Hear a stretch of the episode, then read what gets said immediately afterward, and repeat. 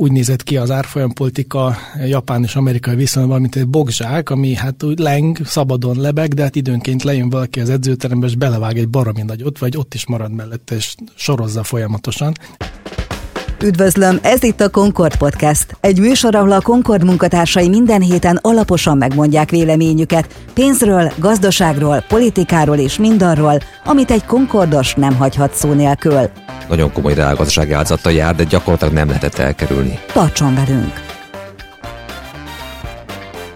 Aki figyeli a különböző devizák árfolyam alakulásáról szóló kommentárokat, gyakran hallhatja elemzőktől, szakértőktől azt, hogy X deviza túl erős, és ez problémát jelenthet, Y deviza meg nagyon sokat gyengült, ami másfajta bajok forrása lehet. Ugyanakkor az is visszatérő vita tárgya, hogy mennyire kell sietni az euró bevezetésével egy adott országnak, mit nyer valaki, ha bevezeti, és milyen döntési szabadsága marad, ha nem vezeti be. Ha valaki bevezeti az eurót, mi történik akkor, ha az adott ország devizája túl erős állapotában konvertálódik örök életére euróra. Szóval sok évtizede zajlik a különböző devizák ideális árfolyamának üldözése.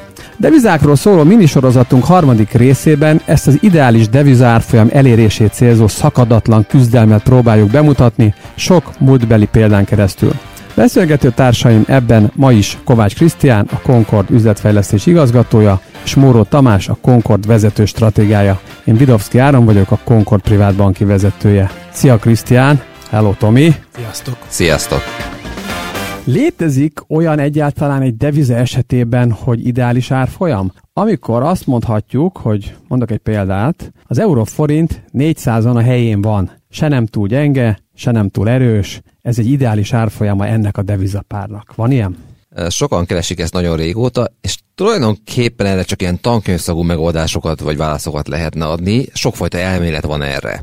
Az egyik ilyen elmélet például a vásárlóparitás elmélet, hogy az én fogyasztói kosaram Magyarországon annyiba kerüljön egy adott árfolyam mellett, mint amennyire mondjuk egy osztrák vagy egy német polgár meg tudja venni. De hát itt rengeteg probléma merül fel, ebben nem is megyek most bele az adókócsoktól kezdve az eltérő fogyasztói kosarakig, a, az egyéb szabályozási környezetig de ez a vásárló paritás már egy régóta ismert és használt ilyen egyensúly árfolyam. Egyébként erre épül a, a jól ismert Big Mac Index is, amivel kapcsolatban nemrég írtunk egy, egy rövid érdekességet így japán és magyar viszonylatban. De visszatérve az egyensúly árfolyamra, én azt mondanám, hogy a, a legexaktabb válasz erre talán úgy születne, hogy ahol egy ország devizamérlege egyensúlyban van, tehát hogy nem, nem szorul rá a külső devizafinanszírozásra, de nem is halmoz fel óriási mértékben devizát. Megint csak itt rengeteg kérdésbe jön a képbe, versenyképesség, termésstruktúra, cserearányok, ugye ez manapság nagyon divatos, hogy cserarány romlás az egy komoly probléma bizonyos országokban, a cserarányok javulása meg máshol egy óriási extra jövedelmet hoz, erről beszéltünk a múltkor. Tehát talán ez, a, ez az egyensúlyi deviza flow, deviza mozgás az, ahol meg lehetne fogni ezt az árfolyamot. De hát azt szoktam mondani erre, hogy, hogy ez a jó árfolyamot mindenki saját szemszögéből értékel. Az importőrök szerint az a jó árfolyam, ami olcsón lehet importálni. Az exportőrök szerint az, ahol rengeteg bevételt tudnak realizálni. Tehát igazából azért ez egy ilyen nehezen megfogható dolog. Na most azt is látjuk azért a gyakorlatban, hogy az, az adott ország árfolyamára azért jelentősen hat az, hogy az adott ország vezetése, pénzügyi és gazdaság vezetése milyen árfolyam politikát folytat. Na most ebben mik a nagy alcsoportok vagy elágazások? Ahogy Tom is említette, nagyon sok különböző és bonyolultan összefüggő érdek fűződik a devizárfolyamok ilyen vagy olyan állapotához, meg trendjeihez.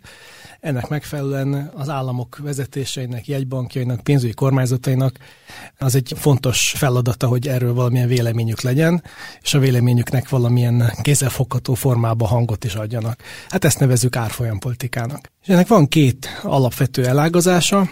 Az egyik az, amikor megpróbálja megmondani a pénzügyi kormányzat, hogy mennyi legyen az árfolyam, vagy valamilyen fix árfolyamot jelöl ki, vagy valamilyen sávot, vagy, vagy sávnak valamilyen pályáját, majd erről a későbbiekben talán fogunk beszélni. A másik lehetőség pedig az, hogy engedjük szabadon lebegni az árfolyamokat, így mondják, hogy lebegni, itt valójában egyszerűen arról van szó, hogy a devizákat, az egyes pénznemeket is ugyanolyan árucikként kezeli a szabályozó mint bármi mást, azaz van kereslete, kínálata, és ennek megfelelően alakul az árfolyama.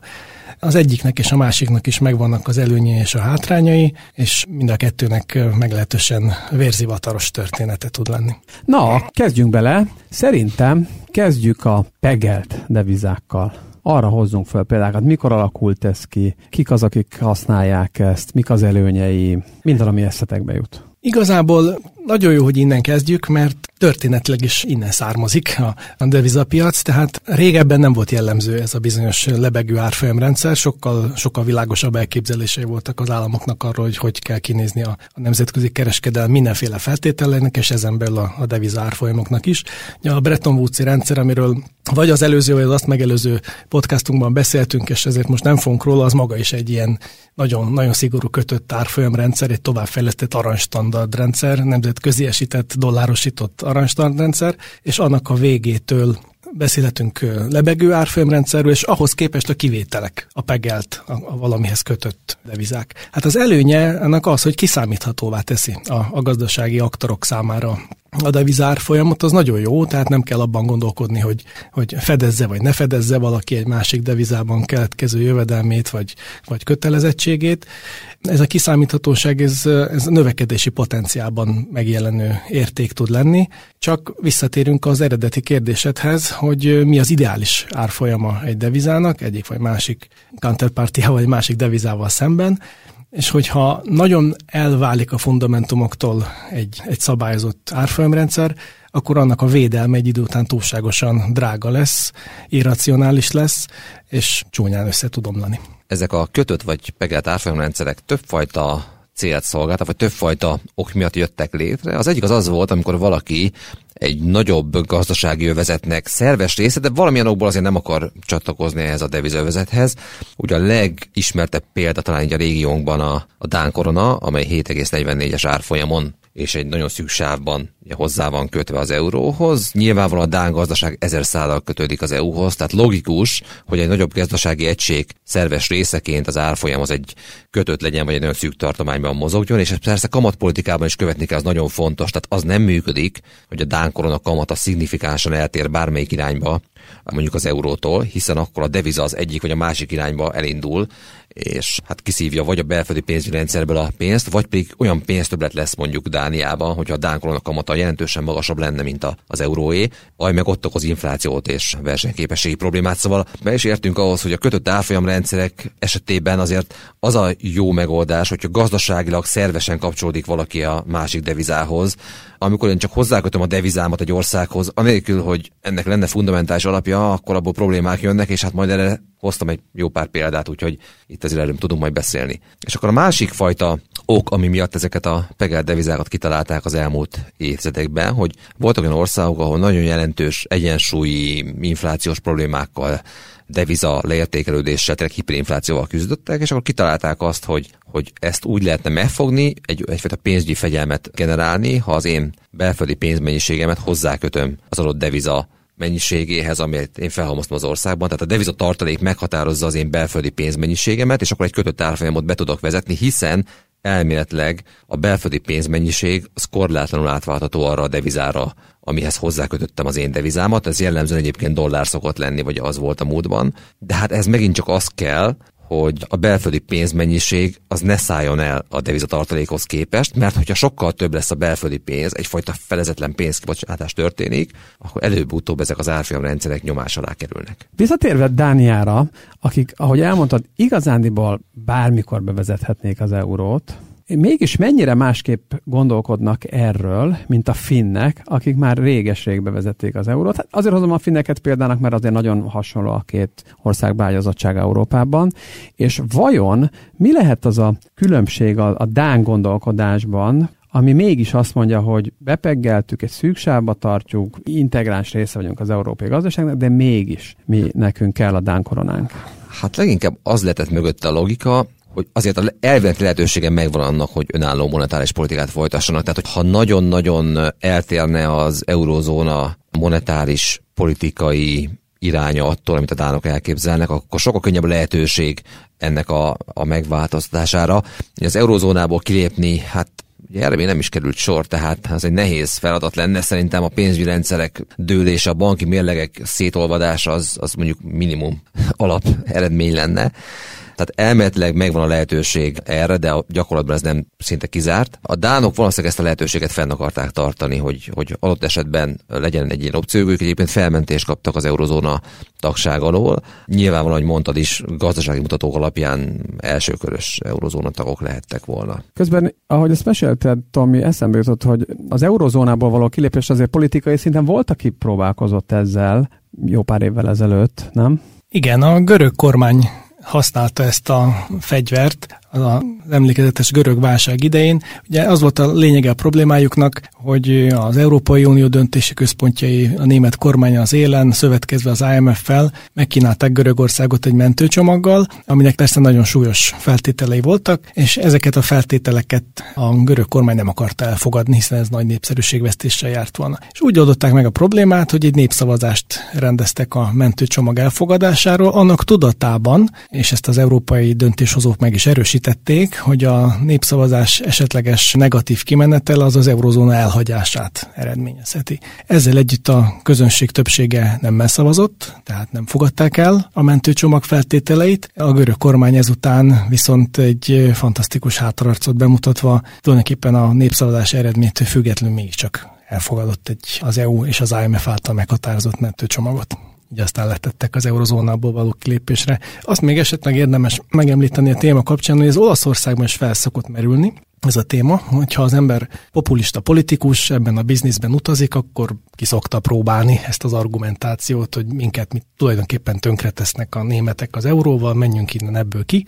Úgyhogy nagyon megnyugtató, hogy a egyébként populista vonalról indult és szép fokozatosan középre behúzódott új olasz kormánypárti erők, politikusok és maga a miniszterelnök is rögtön a, a megválasztása után hitettet nem csak az atlanti elkötelezettség, hanem az eurozóna és az euró mellett mellett is. Igen, itt arról van szó, hogy amikor politikus vagy, akkor valamilyen markás üzenettel kell berobbannod, mert főleg az olasz politikai élet ugye nagyon fragmentált, nehéz azért onnan kiemelkedni, mert hogy markás üzeneteket kell megfogalmazni. Az egyik ilyen az mindig az, hogy hát akkor az eurozóna tagságunknak van-e értelme, de ahogy elindulsz a közép felé, és ugye a nagy masszát a középpel lehet megfogni választói szinten, ott ez abszolút nem népszerű, ráadásul az olaszok nagyon nagy megtakarítással rendelkeznek ugye lakossági szinten, tehát az, hogy az ő eurójukat mondjuk lirára konvertálják, az finoman szólva sem népszerű, és azt gondolom, hogy nem is lesz az.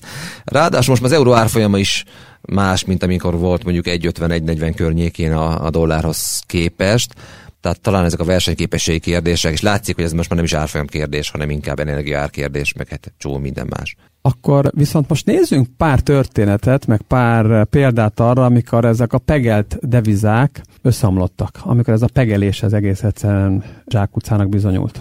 Oké, okay, hát uh, végig fogunk nézni a Földön, mert hogy sok ilyen ország volt. Én igazából négyet választottam ma ki, az idősebben mindenképpen emlékeznek, a fiataloknak talán pedig érdekes lesz ez. Utána nézni. Kezdjük egy népszerű nyaralóhelye, a Tájfölddel. Ugye a Tájbatnak az árfolyama az 25-ös árfolyam mellett a dollárhoz volt hozzákötve. Ugye olyan nagy gazdasági logika emögött nem volt, a stabilitás igénye mindenképpen, hiszen az egy nagyon jó kalkulátó árfolyam, de hát azért a tájföldi inflációs ráták jóval magasabbak voltak, ráadásul elkövették azt az eredendő bűnt, hogy devizában adósodtak el. Egyébként ez inkább japán volt akkor, de tulajdonképpen ez ilyen szempontból lényegtelen külföldi devizában.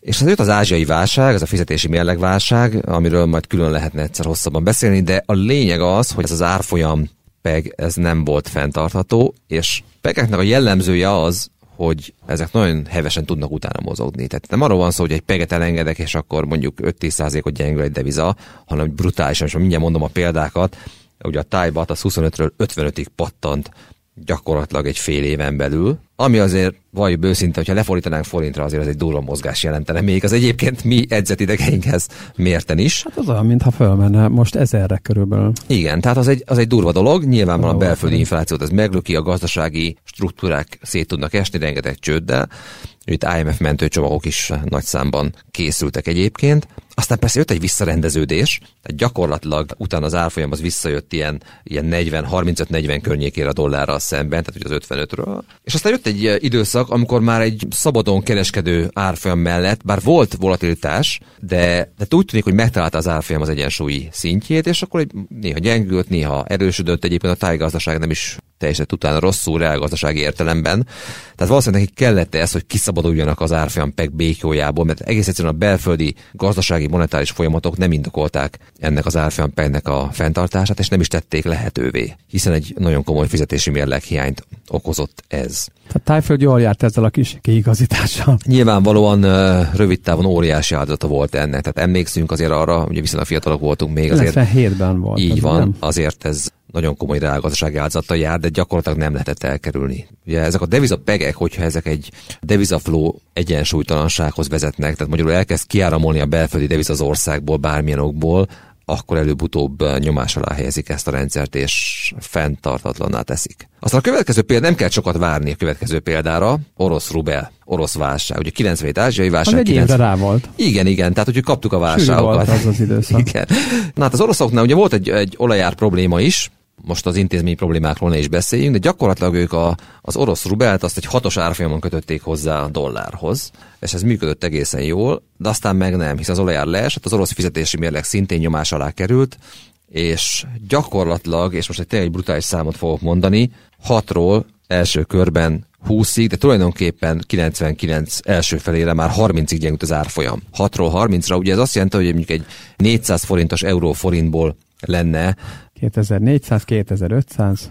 Ne is beszéljünk erről, mert annyira borzasztó. Tehát, hogy az oroszoknak ezt kellett megélni, ugye ez, ez gyakorlatilag a jelcini korszaknak a végét is elhozta, aztán jött Putyin nem sokkal később. Tehát egy sok minden változás következett be, aminek az eredményét ma is látjuk de ez megint csak messzire vezetne. A lényeg az, hogy egészen elképesztő mozgásokat okozott ez a devizapeg szétesés, és egy óriási gazdasági káosz lett, ugye Krisztián azt hiszem, hogy nem, nem volt a fénykor az orosz gazdaságnak ez. Rettenetes állapotok voltak.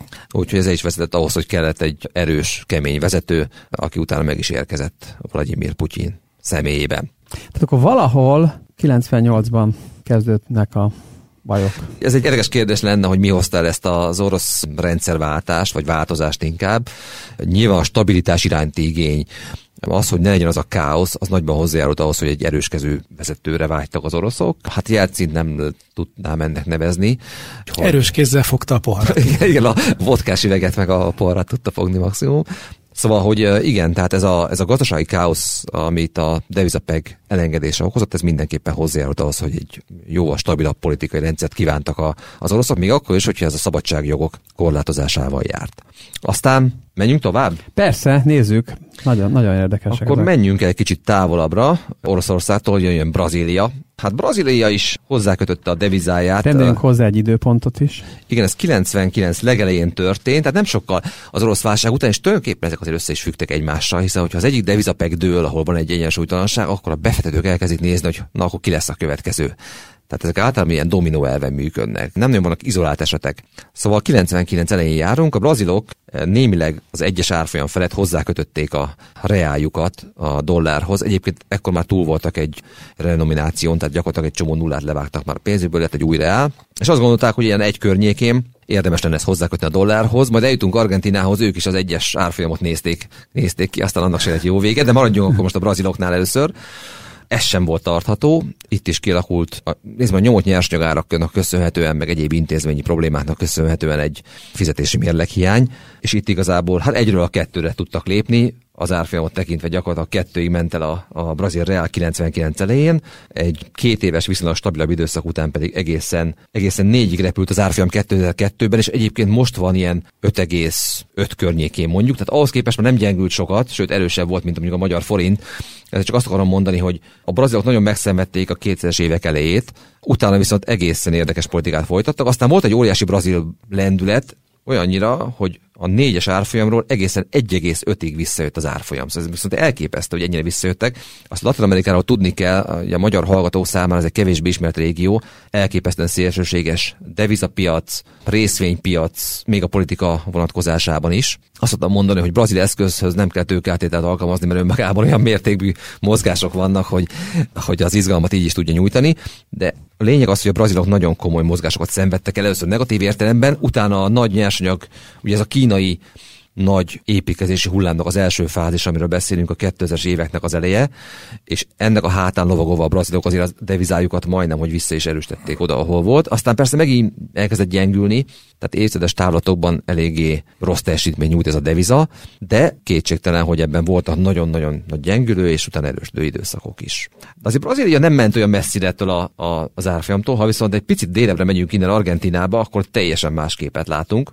mert hogy a, az argentinok nem tudták meglovagolni ezt a nyersanyag boomot, és és hát entétben a brazilokkal itt az árfolyam totálisan szétesett. Ugye 2001 végén járunk, már nagyon feszül a rendszer, egy az egyben váltották az argentin pezóta az amerikai dollárra, itt is ugye a fizetési mérleg hiány már repet szét, és ugye, hogyha az ember megkérdezi, hogy hasonló kamatszint mellett vagy akár magasabb amerikai kamatszintek mellett milyen pénzben tartanád a megtakarítást az argentin pezóban vagy dollárban, akkor erre a kérdésre azért elég könnyű válaszolni, és a sok argentin is így, válaszolt. így válaszolt, hogy elkezdte a dollárt venni, úgyhogy nem nagyon sikerült ezt tartani. Ekkor az úgynevezett korralító, ez egy ilyen pejoratív kifejezés spanyolban, az azt az intézkedés csomagot tartalmazta, amit az argentinok megléptek. Hát többek között mondjuk a belföldi deviza megtakarításoknak a kényszer leváltását argentin pezóra. Tehát ez volt talán a legemblematikusabb példája ennek a intézkedés csomagnak, és egyről, hát mondanám azt, hogy első körben elment három és félig az árfolyam az argentin pezó esetében. Utána az argentinok egyébként megint próbálkoztak ezzel, és 2003-tól 2000 a 2000-es évek végéig gyakorlatilag egy ilyen kötött árfolyamrendszert vezettek be, persze itt is volt IMF csomag, restruktúrálás, ugye az argentin kötvényeket azóta is próbálják eh, menedzselni a befektetők jelentős tőkeveszteség után. Tehát ugye hármas árfolyam környékén sikerült egy ideig tartani az árfolyamot, és aztán utána megint jött a szétesés, több hullámban most ott tartunk, hogy az argentin peso árfolyama 155-ön van a dollárral szemben, és ezt se nevezném egy teljesen piaci árfolyamnak, tehát gyakorlatilag egyről 155-re gyengült az argentin peso, egészen megdöbbentő, és ugye csak azért hoztam ezt a kontrasztot, hogy Latin Amerikán belül is milyen óriási jelentétek vannak a sokkal piaci alapon működő brazilok, és a, az igazából a reorganizációt megvalósítani képtelen argentinok között. Igen, hát amit is most elmondtál, nagyon érdekes, négy év alatt, 97-től 2001-ig négy nagy devizának a, az a peggelése mondott teljes csődöt, és látszik, hogy ez... Igen, hát látszik, hogy ezek... Ez egy nehéz út. Nem, tehát hogyha a gazdaságnak nincs meg a logika a kapcsolódás mellett, mint a dánok esetében, akkor ezeket azért nem érdemes erőltetni. Akkor viszont nyilván marad a szabad lebegtetés. De még mielőtt rátérnénk a lebegő árfolyamokra, szerintem beszéljünk egy olyan kötött árfolyamrendszerről, amit nem kötött árfolyamrendszerként képzelünk el, hanem egy bizonyos devizaként, ez pedig az euró. Az eurozóna, az Európai Monetáris Unió. Ez ugye egy unikális kötött árfolyamrendszer a tekintetben, hogy sok ország kötötte egymáshoz hosszú időn keresztül a devizáját. Egy egyre szűkebb csőben kúztak együtt egyre többen, így kell ezt elképzelni. Ennek ugye, ahogy beszéltünk már róla, politikai volt ugyan a motivációja, de attól még kellett mellé egy pénzügy technológiai logika, meg valami gazdasági fundamentum is, hogy megvalósulhasson és működhessen. És ennek kapcsán egy legendáról, egy mítoszról szerintem muszáj beszélnünk, nevezetesen arról, hogy ez kinek jó, meg kinek nem jó ez a, az eurozóna a benne lévők közül. Van egy olyan legenda, hogy a, a németek fizetik ezt az egészet, meg még van néhány egyébként a költségvetésbe és nettó befizető ország, mint Hollandia, őket szokták elsősorban kiemelni. Tehát ők a szorgos hangyák és a délen ciripelő tücskök felelőtlenségét a, ennek a hangyáknak a szorgos munkája teszi lehetővé, és hát szegény németek dolgoznak értünk, és mindenki másért. Ezt, bocsánat, a hollandok meg még különösebben jobban szeretik ezt kiemelni magukat ebben a szerepben tetszelegni, zárójelbe zárva. Igen. Most minden legendának persze valami alapja ennek is van, de az a helyzet, hogy a német gazdaság versenyképességével semmi jobb nem történhetett, mint hogy létrejött a közös európai árfolyampolitika, és aztán ez elvezetett egy közös devizához. És ennek kapcsán meg kell beszélnünk azt, hogy nem feltétlenül az a jó, hogyha egy deviza folyamatosan erősödik, és nem akkor a katasztrófa az, hogyha tud időnként gyengülni is. Ja most, amikor nézegetjük a sokkal vagy kevéssel 400 fölötti euróforint árfolyamokat, akkor nem erre gondolunk, hanem féltjük a devizánkat, és hát igazunk is van. De az a helyzet, hogy egy struktúrális okokból folyamatosan erősödő deviza az egy nagyon otromba versenyképességi hátrány egy országnak, főleg egy olyan országnak, amely egy exportgépezetként van felépítve. A német gazdaság az ilyen, azt erre rakták össze, hogy exportáljon a, a világba, és ehhez megvan a tudományos ipari technológiai háttér természetesen, egy nagy ipari kultúra, így mondanám talán, amit célszerű így működtetni, de hogyha ez jó működik, akkor az azt jelenti, hogy folyamatosan fizetési mérleg többletük van, és folyamatosan értékelődik fel a devizájuk, Azaz folyamatosan árazódnak ki azokról a piacokról, amikből élnek. Szóval ezzel valamit csinálni kell, és az nagyon jó, hogyha összekötik magukat olyan országokkal árfolyampolitika tekintetében, akik nem ennyire ügyes hangyák, hanem ügyes tücskök, és akkor az ő strukturális gyengeségük az segít fékezni, vagy akár teljesen megoldani ezt a bizonyos felértékelődés problémát. Ráadásul, amit szintén keveset szoktak mondani, a német export nagy része nem a világ távoli tájaira megy, nem Kínába megy, nagyon fontos, és a növekedésemből nagyon fontos volt sokáig a Kínába irányuló exportnak a növekedése, de a volumen nagy része az a monetáris unió határain belülre megy. Tehát lényegében az EU perifériáján és a magterület németnél gyengébb, gazdaság gyengébb országain is a közös árfolyampolitikával, a közös devizával kiküszöbölődött az a probléma, hogy a felértékelődő német márka egy hátrányt jelent a helyi kapacitásokkal, a helyi termelőkkel, tehát a francia, a spanyol, az olasz iparral szemben. Tehát a németek hatalmas nyertesei a közös devizának, ezt akartam csak így kitérőképpen elmondani. Nyilván a periférián is hatalmasat nyertek azzal, hogy nagyon lement a finanszírozási költségű stabilitást nyertek, nem mennek csődbe folyton, mint amúgy régebben szoktak, de ennek nagy ára van van, ami a hosszú távú növekedési potenciált és mondjuk a foglalkoztatást illeti. Egyébként azért most ez egy alattomos kérdés lesz, de ha nem lett volna euró, akkor a német márka vajon meddig erősödhetett volna a, a többi devizával szemben, mondjuk az elmúlt Nyilván nem tudom évben. megmondani, de... Szóval brutálisan erős lenne ahhoz képest, mint ahogy most euróként van a németek szempontjából. Tehát lehet... Igen, igen, majd erről szeretnék hát, példákat mondani, arról nyilván nem tudom megmondani, hogy mennyi lenne igen, most a német márka, egy... csak tudunk olyan országokról, aminek összehasonlítható a helyzete ilyen szempontból, Japán és Svájc, akik szintén folyamatosan többet exportálnak, mint amit importálnak. Ugye most nem. Korábban beszéltünk is már, hogy ez a bizonyos energiaügyi cserearány romlás, ez utolérte Japánt is, már több mint egy éve talán. De általában igen, általában ők egyszerűen többet exportálnak mindig, mint amennyit importálnak, tehát a devizájuknak folyton menni kell felfele, hogy klasszikust idézek.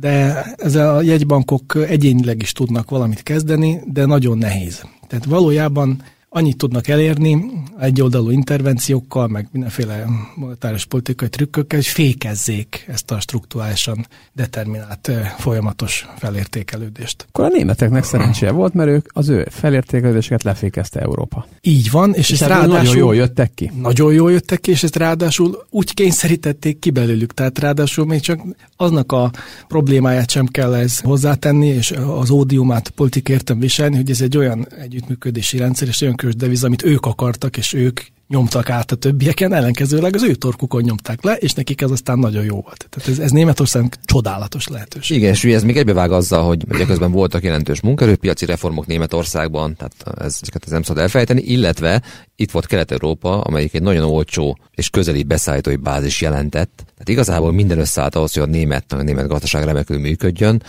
tulajdonképpen ezt ki is használták. Aztán más kérdés, hogy most ugye jött az energiaválság, de gyakorlatilag mondjuk mondjuk egy-másfél évvel ezelőttig, illetve Kína lassulásáig ez a modell ez, ez remekül működött. Érdekes kérdés, hogy egy, egy árfolyam mennyire határozza meg egy ország inflációját, és egyébként ez az árfolyam politika szempontjából nem egy lényegtelen kérdés. Konkrétan arra gondolok, hogy mennyire zárt egy gazdaság, vagy mennyire nyitott. Nyilvánvalóan, ahol az export-import részránya nagy a GDP-n belül, ott az árfolyam politikának jóval nagyobb jelentősége van, illetve az inflációt jobban tudom importálni vagy éppen, mint Kína esetében tudom a, a deflációt exportálni, hogy az elmúlt évtized az nagyjából erről szólt, hogy Kína letört az árakat mindenhol a világon egy, egy viszont egyébként stabil árfolyam mellett. De akkor még beszéljünk itt az amerikai dollárról, mert hogy Amerika számára elméletileg a dollárnak az ereje az egy infláció csökkentő tényező lehetne, tehát mondhatnánk azt, hogy tök jó, akkor a Fed már elkezdett mondjuk lazítani, mert vagy nem annyira szigorítani, mert hogy az inflációtól le fog menni. Sajnos nem. Tehát Amerika egy zárt gazdaság, az export aránya a GDP-hez képest az egy ilyen, attól függ, hogy éppen hogy alakulnak a nyersanyagárak, mert nekik ez egyébként nagyon fontos, mint hozzá, mint ez kiderült, de így is egy ilyen 10-15 környékén vagyunk.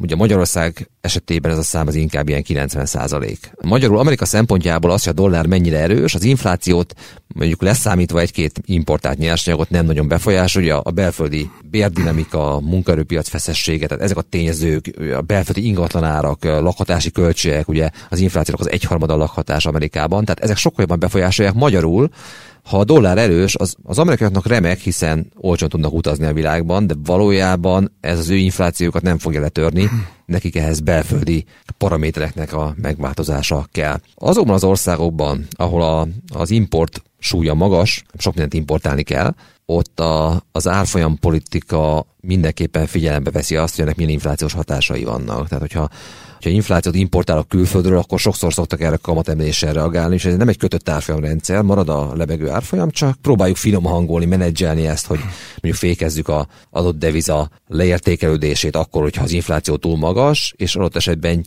gyengítsük a devizánkat akkor, hogyha az infláción túl alacsony, vagy, vagy azt gondoljuk, hogy versenyképtelenek vagyunk, és ugye itt, ha csak visszagondolunk a devizapiacok történelmére, azért a 70-es éveknek a japán-amerikai párharc az, az egy történelmi harc volt, ha lehet így mondani, a két ország gazdaságpolitikusa, és egyébként az elnök között is, mert hogy folyamatosan azzal vádolták a japánokat, hogy ők mesterségesen lent tartják a devizájukat, túl az, hogy egyébként lemásolnak mindent, és hát volt egy ilyen folyamatos nyomás, hogy értékelődjön fel a japán ilyen, amit egyébként aztán meg is tett, de ezt nem azért, mert az amerikai elnökök ezt kérték, hanem azért, mert a piaci folyamatok az óriási fizetési mérlet töbleten keresztül ezt ki is kényszerítették. Ez olyannyira így volt, ez a, ez a tanulási pálya, ez végbe kellett, hogy menjen Amerikában is, tehát először ők is gondoltak mindenfélét arról, hogy a, az árfolyam az milyen szerepet játszik az inflációkban, és aztán meg kell tanulniuk, hogy amit a Tamás mondott, hogy ennyire zárt gazdaságban nem olyan sokat. Olyannyira így volt, hogy 78-ban a Bretton Woods összeomlás után az olajválságok éveiben interveniált az amerikai pénzügyi kormányzat a dollár mellett akkor még, tehát a dollár gyengülést próbálták fékezni, semmilyen hatása nem lett ennek, de aztán a monetáris politikai fordulat megoldotta a dolgot, jött Paul Volcker, aki ugye olyan magas kamatokat hozott, mint amilyen magas volt ő maga, és akkor fordult természetesen a dollár versus minden más képlet, brutálisan elkezdett erősödni a dollár, amit az amerikaiak kezdetben megpróbáltak egy oldalulag fékezni, egy oldalon fékezni. Ez az, amit most más eszközökkel, de könyörögve követel tőlük mindenki a világban, hogy legyenek szívesek, és egy kicsit lassítsanak már a monetáris politikai szigorításon. Akkor sem lassítottak, de interveniáltak a dollár ellenében. Tehát próbálták 81-82-ben fékezni a dollár felértékelődését. Tökéletesen eredménytelen volt, tehát akkora kamat különbözet mellett a világ legfontosabb devizájának az ekkora kamat előnye mellett ez teljesen lehetetlen volt. 20% körüli dollárkamatról beszélünk, tehát azért az egészen... A felesett réfa, sőt már negyedesen, mint látjuk, úgyhogy el is kellett jutni a, Plaza Accordi 85-ben, amit már kiveséztünk valamelyik előző alkalommal. Amit a Tomi mondott arról, hogy ez egy fantasztikus párharc, egy ilyen gigászok harca volt, bár ezt a kifejezést nem használta, de tényleg az volt az Egyesült Államok és Japán között. Ez nagyon rányomta a bélyegét az árfolyam politikára később is, tehát a 90-es években, de még a 2000-es évek elején is igen feltétlenül úgy nézett ki az árfolyampolitika japán és amerikai viszonyban, mint egy bogzsák, ami hát úgy leng, szabadon lebeg, de hát időnként lejön valaki az edzőterembe, és belevág egy baromi nagyot, vagy ott is marad mellette, és sorozza folyamatosan. Egyszerűen mindenre volt példa. Tehát volt arra példa, hogy nagyon legyengült a dollár, túl erős volt a ilyen interveniált az egyik fél, interveniált a másik fél, volt koordinált intervenció. Évek alatt megfordult, és kialakult a viszonylag tartósan ható képlet, hogy a, a ilyen folyton erősödni akar, de, de nem engedik a japánok az exportjuk versenyképességét segítendő és a, a versengésben voltak szünetek, voltak koordinált intervenciók. Van a koordinált intervenciónak egy olyan csodálatos példája japán-amerikai, részben japán-amerikai, európai felállásban, amikor a Bank of Japan, illetve a Japán pénzügyminisztérium interveniált, a Japán pénzügyminisztérium döntött ilyenkor az intervencióról, a Bank of Japan hajtotta végre, és európai egybankok, vagy később az Európai Központi Bank és a Fed a Bank of Japan nevében mentek ki a piacra, és lényegében brokerként végrehajtották a megbízásait.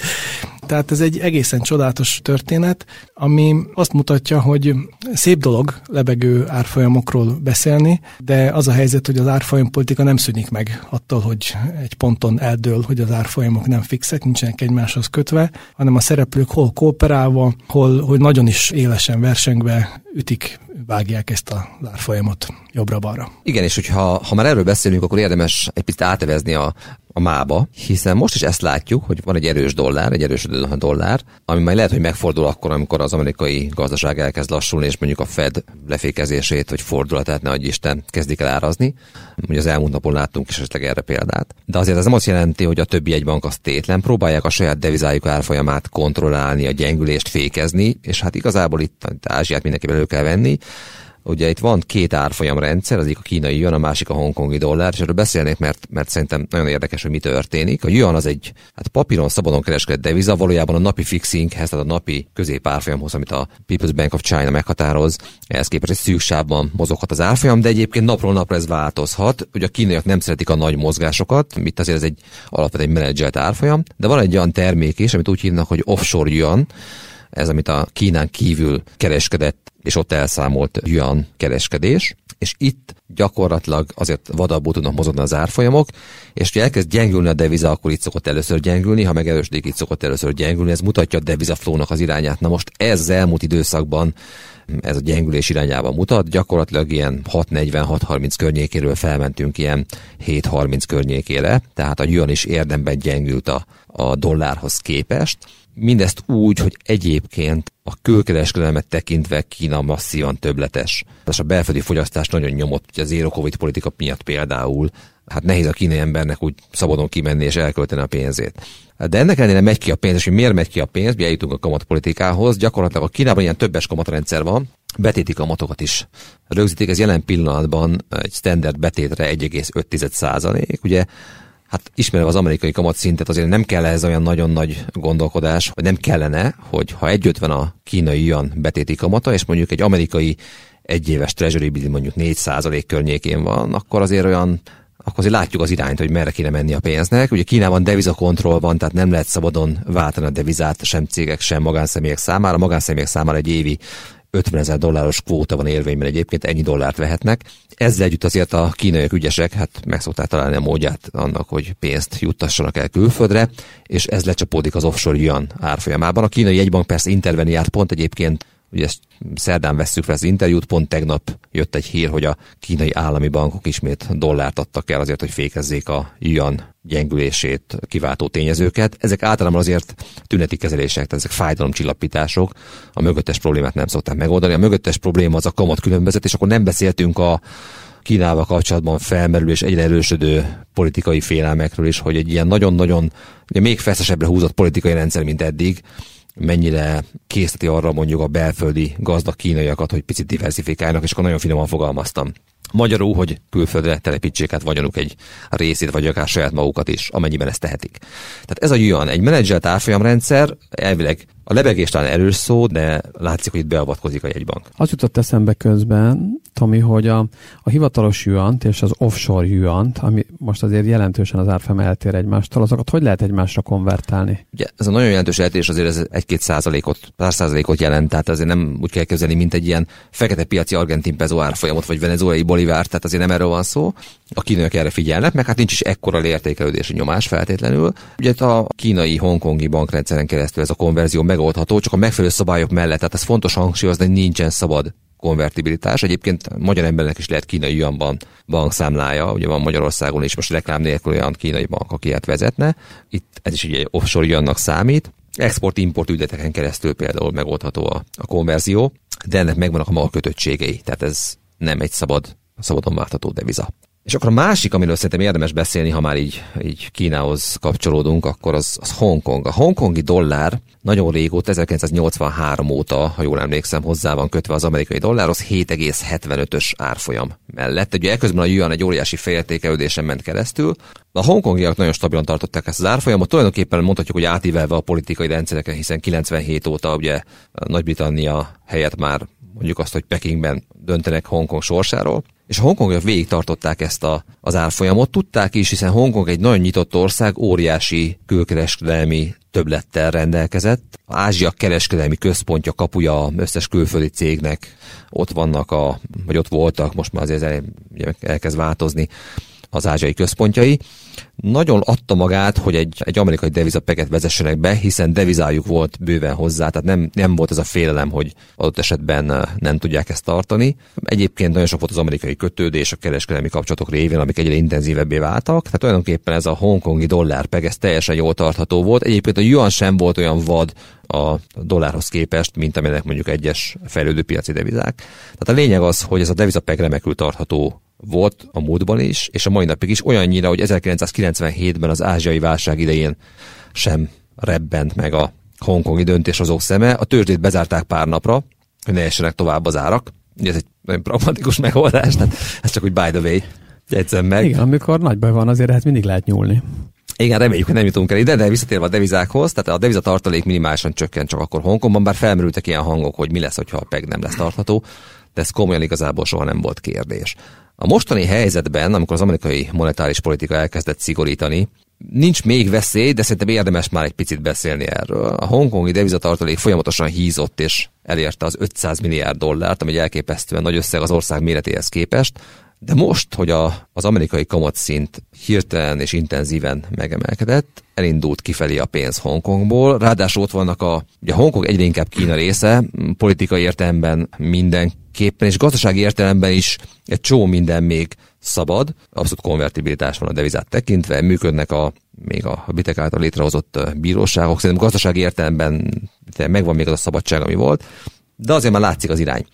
Tehát Hongkongban egyébként is elindult egy, vagy Hongkongból egy, egy kiáramlás, és ez a kettő együtt, tehát az amerikai kamatpolitika versus a Hongkong, illetve a, a politikai változások azt eredményezték, hogy a hongkongi devizatartalékok tulajdonképpen csak idén 500-ról 420 milliárd dollárra csökkent. Ugye még mindig van 420, tehát mondhatjuk, hogy ez rengeteg, és ez így is van, de ha a százalékos mértéket nézzük, akkor ez a grafikonon már látható. Tehát én azt gondolom, hogy erre érdemes figyelni, ez nem a következő két hónap problémája, de ha ez így megy tovább, akkor eljöhet az a pont, ahol a piac majd feltesz azt a kérdést, hogy a hongkongi dollár peg az tartható-e. Még egy számot mondanék, hogy a deviza pegek szempontjából nagyon fontos az, hogy mennyi belföldi pénzem van az adott árfolyam mellett, amit le tudok váltani tehát a devizára. A deviza tartalék az fedezi a belföldi pénzmennyiséget az adott árfolyam mellett. És Hongkongban ez korábban ilyen 47% volt, most csak 41, tehát picit romlott. Ez azt jelenti, hogy ha minden hongkongi le akarná váltani a hongkongi dollárját amerikai dollárra, akkor az utolsó, meg az előtte lévők azok már nem tudnák ezt megtenni. Mondom, hogy nem, ez nem akut probléma, de szerintem azért érdemes róla tudni. Itt nekem mindig az a kérdés jut eszembe ezekben az esetekben, és amire láttunk már azért a történelemben példát, gyülekeznek már a hongkongi dollár körül fölött a hedge fund menedzserek, hedge fundok?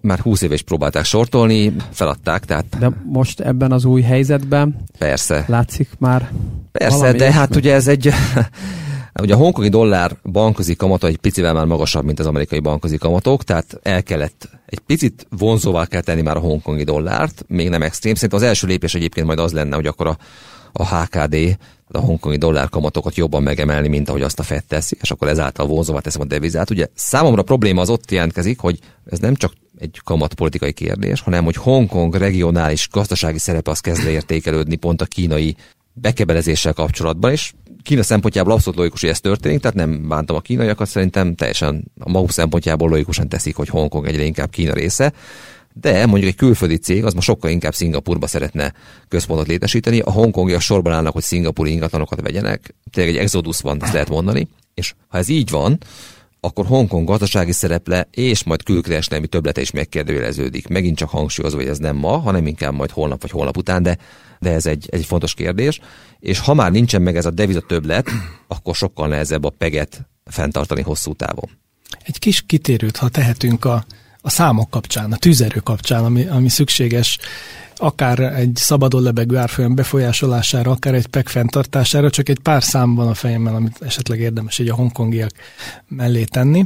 Japánban a devizatartalék az valamivel több mint 1300 milliárd dollár, nagyon-nagyon sok, de éppen most kezdtek el interveniálni, most ugye újra a ilyen gyengülését fékezendő, szeptemberben kezdtek el interveniálni, és az intervenciós politikájuknak egy fontos része, hogy nem mondják meg rögtön, hogy mennyiért, ez fontos, miközben jó ki lehetne számolni, hogy hol vannak a fájdalom küszöbeik, de a hó végén közzé tesznek egy jelentést, amiből látszik, hogy az adott hónapban mennyit interveniáltak el. És amikor szeptember közepén kezdték, és egy szeptember végi adatunk van, 24 milliárd dollárt füstöltek el, ez nem sok, hogyha a több mint 1300-hoz vesszük, de ha azt nézzük, hogy ennek vélhetőleg a másfélszeresét, kétszeresét el tudják füstölni egy hónapban, és hogy egy évben sajnos 12 hónap van. Az 600 milliárd.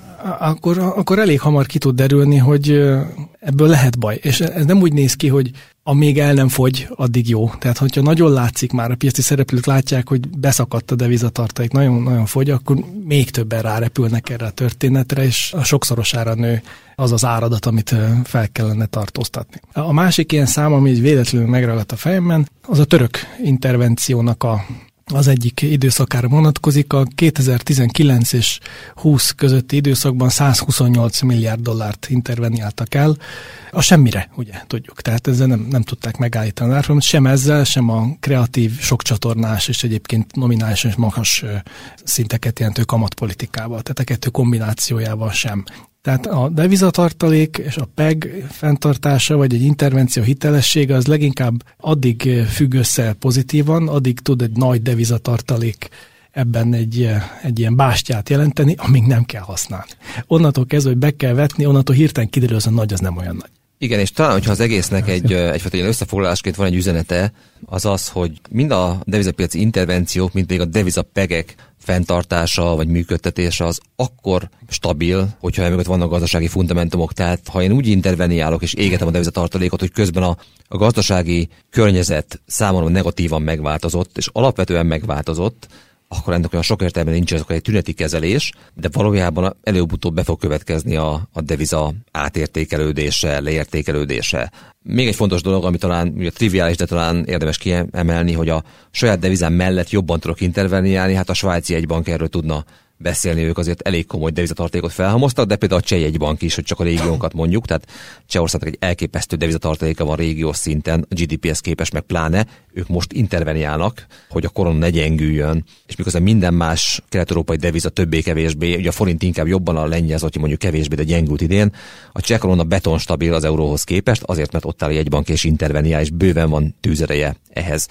Tehát a saját devizám mellett tudok interveniálni, korlátlan mértékben fel tudom halmozni a devizát, a svájciak ezt meg is tették, tulajdonképpen a csehek is, de amikor egy deviza gyengül, akkor a tűzerő az addig tart, amíg deviza tartalékon van, és alapvető szabály, hogy nem az utolsó dollárig interveniálok, mert tehát akkor ugye már a számát nem tudom kifizetni. De, hogy a hallgatók jól értsék, hogy ez tényleg úgy működik, hogy amikor a devizám gyengülése ellen kell interveniálnom, akkor ugye van egy fix tűzerőm, azt ellövöm is viszontlátásra. Amikor viszont az erősödést kell fékezni, a Tamás mondta a svájciak esetében, akkor a devizatartalék ettől folyamatosan nő. És ettől halmozódik fel olyan irgalmatlan mértékben, hogy például a svájciak nem tudtak vele mit csinálni, elkezdtek részvényeket venni, tehát mindenféle nagy tartalék devizákban, nyilván leginkább euróban és dollárban részvényeket is vásárolnak, tehát egy nagy részvénybefektetővé vált az egyébként tőzsdén forgó, elvileg magánvállalatként működő svájci jegybank, tehát egy egészen érdekes konstrukció. És 2009-ben kezdődött a veszőfutásuk, ami egyszerűen nem akar véget érni, akkor 1,5 alá beesett az euró svájci frank, beszakadt, akkor elkezdtek brutálisan interveniálni, vissza is pofozták 1,54-ig akkor az árfolyamot, és azóta több lépésben próbáltak ilyen védelmi vonalakat húzni, és végül is 2011-ben húzták be azt a híres 1.20-as védővonalat, amiről állították, hogy na ott, ott végképp megállítják az előre törő ellenséget, és megállítják a frank felértékelődését. Ezt ugye itt Magyarországon nem sokkal azelőttig óriási svájci frank kitettséggel rendelkező, svájci frank hitel kitettséggel rendelkező lakossággal közelről néztük. Ez egy szép mozdulata volt, szerintem ezt utólag elismerhetjük a, a magyar pénzügypolitikának, hogy ebből tényleg az utolsó pillanatban kivezette a magyar háztartásokat, és akkor 2015. január 15-én néhány héttel azután, hogy megígérték újra és újra, hogy már pedig ezt az egyhúszat tartják, föltették a kezüket, és ment bőven paritás alá. Igen, és ezt érdemes kiemelni, így jó, hogy mondtad Krisztián, hogy, hogy még a Thomas Jordan, azt hiszem ő volt egy bankelnök akkor, pár nappal, talán három nappal a PEG elengedés előtt is úgy nyilatkozott, hogy az 1,20-as árfolyam padló az alapvető részét képezi a svájci monetáris politikának, ugye annyira képezte alapvető részét, hogy három nappal később ez már nem létezett. Tehát, hogy a jegybankárok sokszor kommunikációs szinten kitartanak valami mellett, de ha a piac kemény, akkor ez nagyon gyorsan tud változni. Magyarul szerintem kezeljük a megfelelő óvatossággal azt, hogyha mondjuk egy Fed vagy LKB illetékes nyilatkozik valamit, ez nem jelenti azt, hogy arra mérget kell venni. Igen, és ez nem azt jelenti, hogy gonoszak vagy át akarnak verni, tehát nem volt más választás. Így van. Ilyen helyzetben nincs más választás. Tehát ez nem lehet, hogy két hét múlva majd 3000 milliárd lesz a devizatartalékuk, és akkor mi lesz. Igen, de erre határozottan emlékszem, hogy 7 évvel ezelőtt, hát most már 7 és fél, lassan 8 évvel ezelőtt ezekre a napokra, de akkor azért tényleg a világ úgy élte meg azt, hogy egy svájci jegybankár ilyet mond, és aztán három napra meg ez történik, azért az ott óriási presztízsveszteség volt. A, Sok ember meg a, volt sértődve, igen. Arra nem is akarok elkanyarodni, hogy még mi hogy éltük meg ezt, de na mindegy, szóval visszatérve Svájcra azért jó, hát megtanultuk azt is, hogy amit egy jegybankár mond, az egy dolog, még ha svájci, akkor akkor is. A, akkor is. Igen, és ez tényleg nem a szavahihetőségről szól, vagy a, vagy a rossz indulatról, hanem egész egyszerűen a piaci folyamatok azért még akkor is erősebbek, hogyha itt ugye jelen esetben a frank felértékelődés irányába volt nyomás. Tehát nem arról volt szó, hogy megígérték, hogy nem értékeljük le a devizát, hanem azt ígérték, hogy nem értékelődik jobban fel. Ezt sem lehetett tartani, és ez nem az ő hibájuk, ezt a piac kényszerítette ki. Na most azon gondolkodom, hogy visszatekintve így most a két adásra, amit a devizáknak szenteltünk, meg a harmadiknak,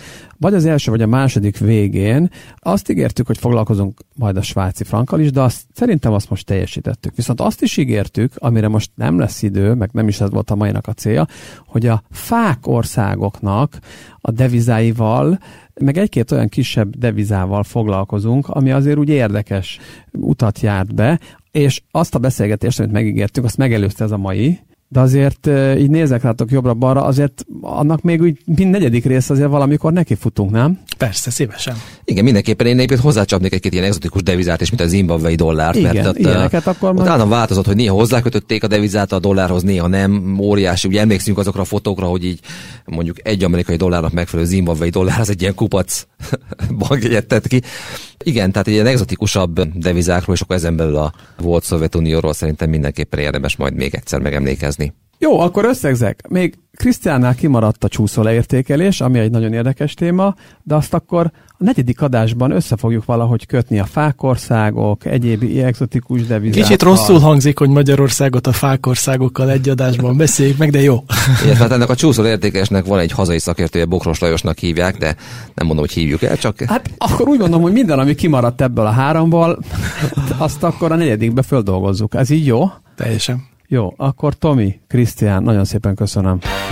Ha tetszett ez a podcast, akkor iratkozzatok fel Concord csoport nevű YouTube csatornánkra, illetve a különböző podcast lejátszókra az Apple Podcast, a Spotify és a Google Podcaston, illetve írásainkat olvassátok a concordblog.hu-n.